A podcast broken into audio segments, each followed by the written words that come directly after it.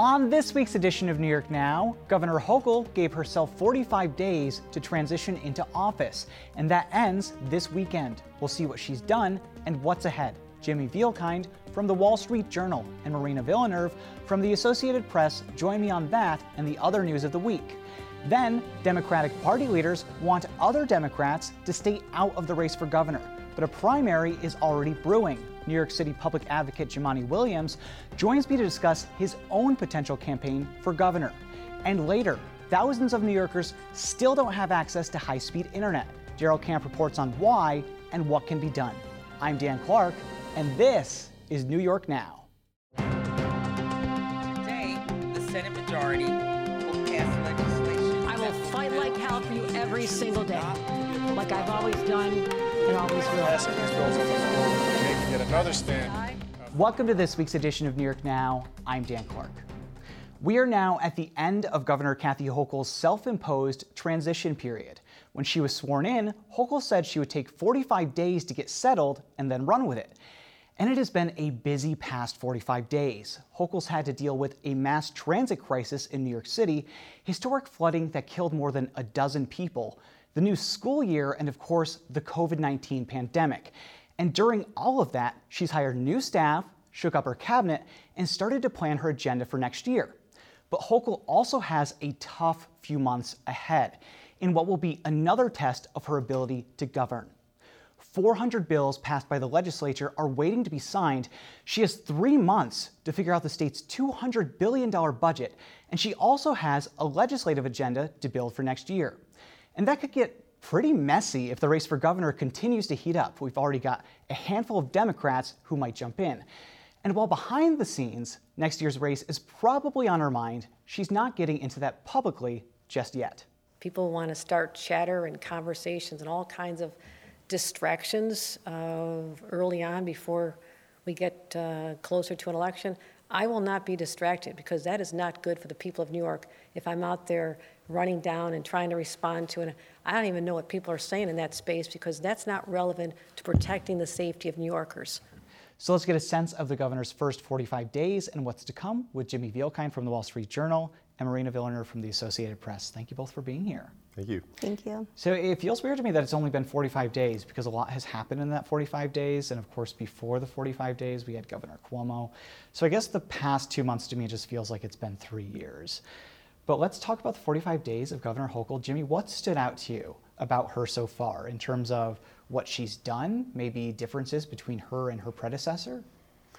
Well, I think that she very clearly and and concertedly wanted to set a different tone than the last guy. Um, I think that she's talked a lot about, and we've seen demonstrated collaboration with uh, legislators, with local elected officials as she's moved through policy.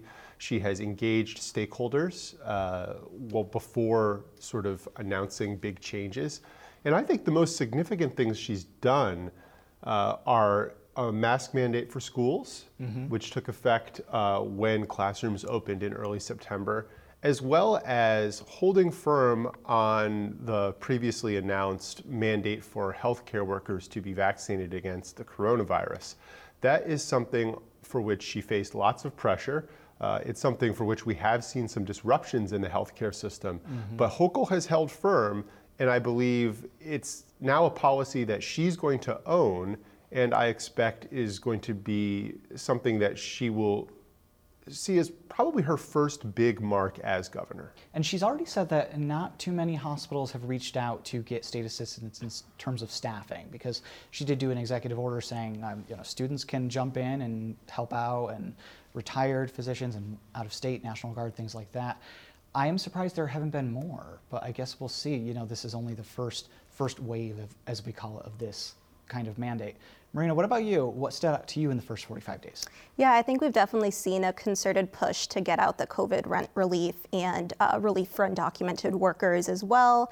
Um, the governor said yesterday that pretty soon, like eight hundred million dollars of rent relief money will have gone out, and that's out of two billion dollars. There's still a lot of big issues with the program itself. I've spoken to a lot of tenants and landlords um, who say like one big issue is that it's really hard for some reason for the state to be able to contact landlords to ask them to fill out more info. Mm-hmm. Um, and the landlords I've spoken to say that seems like something that's pretty easy. So they're really hoping that the administration will be able to do that to get more money out, because right now there's a lot of money that's committed but not going anywhere. Um, and uh, we've also seen her talk a lot about transparency and speeding up the process for getting public records um, to the pub uh, to the public who've requested them. I personally have gotten some FOIL requests that have been out there for uh, well Months. over a year, some of them, but all, a lot of other them, a lot of others are still um, sort of being extended, and I'm not getting responses on. So it seems to be a mixed bag, but it's something that she's really stressing. Yes, I have filed my first FOIL request. I filed it, uh, I don't know, I said it on the show whenever I filed it, so I guess look back at the episodes. Um, and I haven't gotten a response yet in terms of, I haven't got my answers. It was a very simple one, so I guess we'll see. Uh, Jimmy, that's an interesting question to pose to you. You covered Andrew Cuomo during his entire tenure as governor. It's only been forty-five days for Kathy Hochul, but how do we see the government transparency part playing out? Because obviously, I think that has to be a big part of her administration if she's going to really contrast with Cuomo and his uh, numbers on the nursing homes.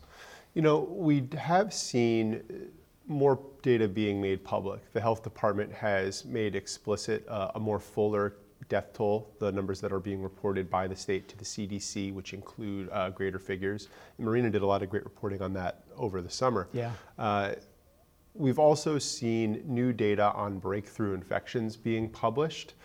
Uh, I, I think that any gubernatorial administration is going to talk about transparency and say it values transparency, and then uh, you know, still have some level of, of tactical positioning to ensure its own benefit.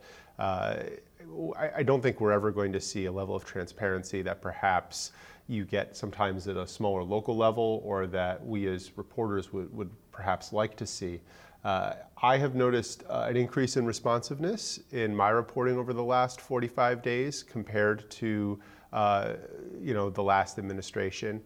But I, I think it's still a little bit too early to tell. Yeah. Uh, but the the, the, the signs uh, have been trending positive from where I sit. So Marina, we have a very busy schedule ahead for the, the governor. She has to plan her agenda for next year. She has to put together a budget. What are you watching for in the next few months in terms of the Hochul administration? Uh, for your reporting, obviously, but what are the interesting things that you're looking at? Definitely, we know that the budget process is already underway um, with state agencies readying their proposals and their spending plans. Um, I'm definitely looking to see how much more money that New York or the federal government might be sending in COVID relief. Um, we know that the undocumented worker fund, the excluded workers fund that's providing COVID assistance has been um, is set to run out of money by the end of October. Um, and originally, uh, advocates have been pushing for as much as three point five billion dollars, and lawmakers ended up passing about two billion dollars. Mm-hmm. Um, so there's a lot of need out there, and a lot of pe- more people are qualified, qualifying for like the top level of aid, of aid the fifteen thousand dollars figure, which has mean that, meant that fewer people are getting the assistance than um, originally estimated. And um, uh, the governor's also requested more funding from the feds for rent relief. Right. Um, and that'll be interesting to see whether how that works out. Um, if you look at how much money New York has like set aside and spent on rent relief, New York is the t- top in the nation. But when it comes to how much New York has actually spent, it's still like in the top ten. But it's um, so it's it's sort of a up in the air whether New York is going to get extra money. Right, exactly. I think that she's hoping for um, the rent relief part that other states haven't spent it, so that maybe we can collect some of their unspent funds, which would be really interesting to me.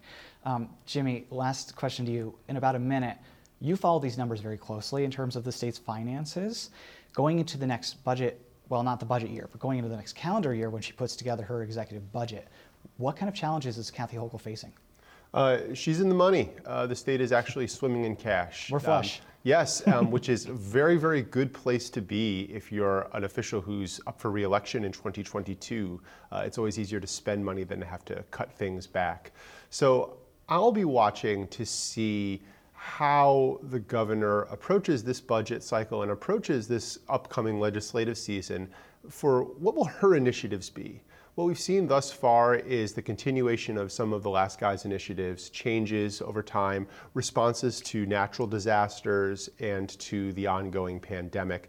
I'll be interesting to see where Kathy Hochul wants to put her stamp and come up with an idea. And I'm sure that expenditures uh, and policy will be, we'll be hearing more about in December and January. I'm excited to see it. Jimmy Vielkind from the Wall Street Journal, Marina Villeneuve from the A P. Thank you both so much. So it has certainly been a big week for politics in New York. We know a handful of Democrats are thinking about running for governor next year, challenging Governor Hochul for the top spot on the ticket. And while the primary won't be held until June, the Democratic Party is already trying to shore up support for Hochul.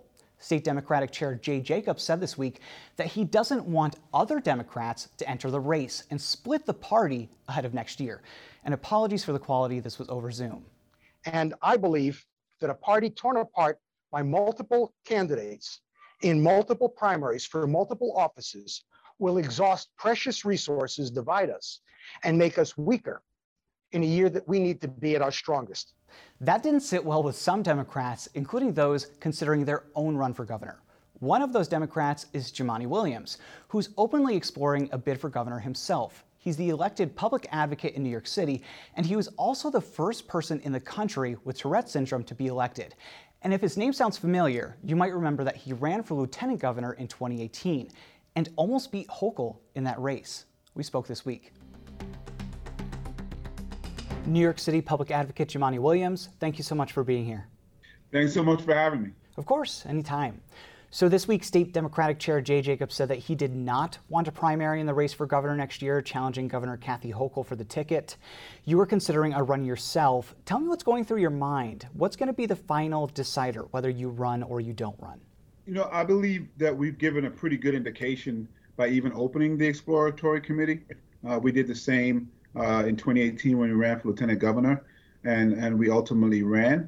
Um, but I, I believe it does make sense to open up an exploratory committee, share the vision that we have, and, and make sure that uh, people are receptive to it. And so far, they really are, and we're very excited about moving forward. So you've been going to different parts of the state in the past year or so. Governor Kathy Hochul has an advantage in that as lieutenant governor, she really had to travel the whole state for that job. So for people watching the show that just don't know who you are and what you're about, give me an elevator pitch. Why should you be the next governor of New York? You know, really, I, I believe people understand the dire situation that we're in. And quite frankly, most people will tell you they're not better off than they were just a few years ago. Uh, and there's a reason for that. And as we try to recover and renew New York State, we really can't do it with the same infrastructure that was there before that helped us get here, that helped us become the uh, the epicenter of the epicenter, that helped us get to all the problems that we are now. And so we can't just be start reshuffling again. And uh, a little off the elevator pitch, but one of the things that we said when we jumped in was that just removing someone like Andrew Cuomo doesn't change the infrastructure of Albany. And as you mentioned, you know, right after we said that, we saw the chair of the Democratic Party do what he always does and, and really try to push off a primary vote before we even had a chance to make our decision, which is uh, the procedures of old. And we said before that the procedures of old can't work. And instead of focusing on a election coming up in November, which is a general election where there's a Democratic nominee in Buffalo going against a Republican-backed opponent, Uh, where they neither Jay Jacobs actually or the governor would endorse, they're focusing on a primary in twenty twenty-two where he should actually be impartial. So tell me, why not Kathy Hochul? I think she's relatively new to a statewide audience. She said that she's tried to distance herself from former Governor Andrew Cuomo, who she was his L G. So tell me, why not Kathy Hochul to be the next elected governor of New York? You know, at the moment, we're trying to present the vision that we have, and we're trying to run for something, not necessarily against anyone. Uh, so we're going to try to stay focused in how we think the, the state should be run. I will say that most of what I'm thinking uh, hasn't really changed since twenty eighteen. It's evolved, of course, because of the changes that have occurred. But when I ran in twenty eighteen, we said that Albany wasn't working then, and most people agreed. And we ran and said, well, what if we have a lieutenant governor that will have the courage to stand up vocally when something is wrong? uh, and I actually believe if we had a lieutenant governor that did that for the past few years, we might not have gotten as bad as we did. Um, and it's not to say, again, that it's any one person, but the lack of someone really standing up when someone's trying to cut Medicaid, when one, someone is having ethical violations, much less the travesty that actually occurred uh, that, you know, brought the, the Governor Cuomo down, we might not have been in a situation. And so I think folks are trying to present themselves as, you know, better flavors of a menu item. And I think people are understanding now we just needed an entirely new menu because the menu hasn't worked. So give me your top one, two, three issues that you would really want to focus on if you were elected governor. Is it just that government and transparency stuff that you were talking about, or are there other issues that you would really want to focus on coming into office? Well, we have a very good track record of making decisions what's best for the people we represent versus what's best politically. And so we have to have someone that's going to take the political risks as long as it's the right thing to do. I would say, again, as we're renewing and recovering, we have to make sure we do that not forgetting anyone, and that is from the farmer uh, in the North Country or the black trans woman uh, from Brooklyn, New York, and we have the ability to do that. Uh, but if I had to pick a few, you know, the things we've been working on for so many years, from housing insecurity, uh, whether tenants uh, who need, who can be homeless in just a few weeks, or homeowners, uh, small one, two family homeowners who are facing foreclosure themselves. Public safety is a huge one. We see gun violence um, burgeoning in cities across the state and, and across the country. Uh, the access to mental health and health is tremendous. Climate change, education, and uh, transportation are huge issues all across the state. And what we've learned is that many of these issues are very similar.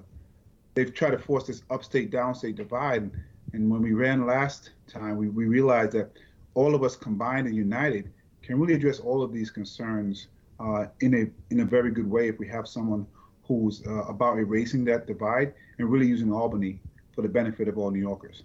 So when you talk about cleaning up Albany, are we just talking about the governor's office, or are we talking about the legislature as well? Obviously, we've seen plenty of corruption there. I'm wondering how you feel about that. There are a lot of issues uh, with Albany. What it stems from is, you know, the problems we've seen nationally. Incumbency protection is usually the main thing that drives decision-making in politics. And we have to elect people that, one, understand that their seat is not more important than the people they represent. And that doesn't mean that you don't want to get reelected. That doesn't mean that you don't want to go to higher offices. Of course you do. But the main goal can't be that. And what we've seen all across politics, including Albany, are decisions being made of how we protect the person that's uh, in the seat already.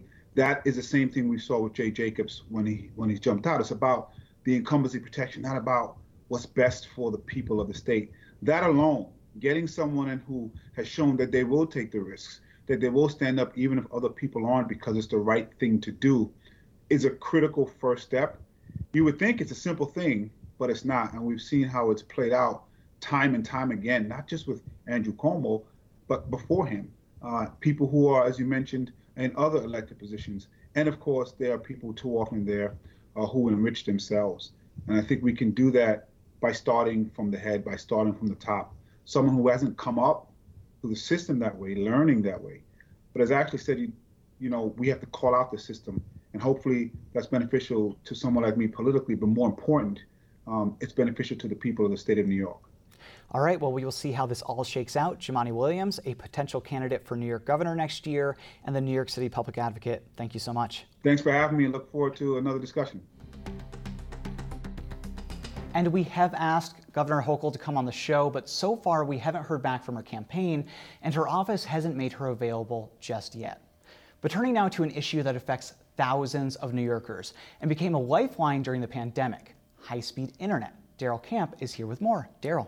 That's right, Dan. Access to broadband became really important last year during the pandemic when people had to work remotely and kids had to log on to go to school. And while the state has tried to create universal access to broadband, we're not there yet, and we don't know how that's going to happen. I spoke with lawmakers and experts for a closer look. Electricity, water, gas. Three services that many New Yorkers would find it hard to live without. Over the past eighteen months, those services were protected for those in financial hardship, and with many people working and learning from home, the pandemic shined a light on another service that is hard to live without: high-speed internet or broadband. Even pre-pandemic, access to broadband in New York has been an issue for years. Former Governor Andrew Cuomo even tried to kick one of the largest internet service providers, Spectrum, out of the state when the company was slow to expand internet access across New York. That's something the company agreed to do when it bought Time Warner Cable a few years back. That's gotten better, but thousands of New Yorkers still don't have access to broadband. And with how vital it's become to everyday life, some say it should be regulated as a utility, like gas and electric. Richard Berkeley leads the Public Utility Law Project. In New York, we need two kinds of availability of broadband. First is actual retail availability, and we call that physical access. The other is affordability, and that's social access, but that also requires, for the fairly large number of households in New York that don't have any kind of broadband, they need to have the devices and they need to have the knowledge. For New York's rural communities, access continues to be an issue because the infrastructure just isn't there, and the cost to build out that infrastructure isn't cheap. Senator Peter Oberacker is from Otsego County. He is the top Republican on the Internet and Technology Committee, and he's seen firsthand how building out broadband can be near impossible for those without access. The nine counties that I represent in the fifty-first are, are very rural, and so the challenge is really is the topography, is is the distance between homes. Now, here's the, here's the interesting part. I don't have it at my house. It's a mile from my house, and to get it there, we were inquiring about it, and it was uh, it was north of uh, fifty thousand dollars to get it to come to my house. The state has claimed that ninety-eight percent of households in New York have access to broadband, but that number can be misleading. It comes from the F C C, which measures data by census block. And because of how it's collected, that data doesn't reflect access to broadband on a house-by-house level. Assemblyman Angelo Santa Barbara is a Democrat from the Albany area who chairs the State Commission on Rural Resources. Our mapping in New York State is not good. It's, it goes by census block. It's a very old way of identifying who has service and who doesn't. So census blocks are very, very large. As you can imagine, in rural communities, that's very problematic. So anywhere from two hundred forty to twelve hundred homes Uh, in a census block, and the way the methodology is is even if one home out of there, one home is served, they consider that census block to have service. That's obviously not true. And access to broadband can be even worse for older generations. That was the case during the pandemic when a lot of everyday life shifted online. Bill Ferris from A A R P says that created a digital gap between seniors and the services they need. There's studies out there in New York that's, that say that forty percent of older New Yorkers, sixty-five and older, don't have access to the internet. And uh, that's a problem, especially with the increasing of the use of telehealth that we have seen during the pandemic, both uh, for federal programs and state health uh, care programs. Access to the internet is actually becoming essential here in New York, especially for the people we represent. But access to broadband isn't just an issue in New York's rural communities. It's also a problem in New York cities. Stuart Reed from the Harlem-based Digital Divide Partners works on providing access to people who live in public housing. He says that availability does not necessarily equal access. Of those half a million people, a full fifty percent do not have internet access at home. And that is compounded by the fact that fifty percent of the population is unemployed, and the average popula- average income of this group is at the poverty level, just hovering above twenty-five thousand dollars. Reed says it would go a long way if there were free, universal internet access in public housing. But for rural New Yorkers, there's more to consider, like the infrastructure issue and the cost for providers. Senator Daphne Jordan represents a district in the Capital Region that has urban, suburban, and rural areas. And she says broadband expansion faces several hurdles, like something called the fiber optic tax. Because now, under New York state law, they have to pay for the uh, the right-of-way along the roads for which they're their broadband expansion is going to run. No other utility has to do that. Just place that on broadband provider. It's like one of those cheap money grabs. One solution, Jordan says, would be to issue tax credits to residents and businesses who have to pay providers to expand service into their area. But Oberacker, the senator from Otsego, says there's also a disconnect for some lawmakers between how access to broadband varies in rural areas versus cities. He says he'd like to bring other members of the Senate to his district to show them why it's different. And then that would lead for us to also educate, bringing in Uh, private industry, bri- bringing in the actual suppliers and, and the same thing and having that dialogue. But there could also be a common solution to help both rural and urban areas with broadband access, and that's funding. Here's Berkeley again. New York built the Erie Canal, the largest public-private project of its day, the most successful one ever built. So the Erie Canal was so successful, and it was a combination of private and public money, that even before it was finished, it had to be bigger to meet the needs of the state. And New York opened the West because of the Erie Canal. So I think we can do this kind of thing right. I think it's a shame that we have to, you know, toss public money into this. But if we do this, then, you know, we will get the outcome that we need. And in September, Governor Kathy Hochul announced the Broadband Mapping Consumer Survey with the goal of getting a more accurate picture of where broadband internet is available and how robust the service is. A final report is expected from the state sometime next May. All right, thank you so much, Daryl. Maybe we will see some movement on broadband under the Hochul administration. But we'll leave it there for this week. We'll see you next week. Thanks for watching this week's New York Now. Have a great week and be well.